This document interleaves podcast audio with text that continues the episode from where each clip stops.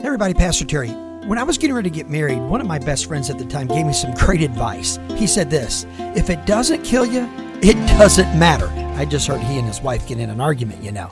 And that is unbelievable advice, because here's what happens. If you live a life where you decrease all the tension, then it's going to be easy to live Proverbs five fifteen when it says this, now drink water from your own cistern, flowing water from your own well. What the writer is saying here is this, enjoy the wife of your youth, enjoy the one you're with, and guess what? You'll find unbelievable grace for your journey. God bless you.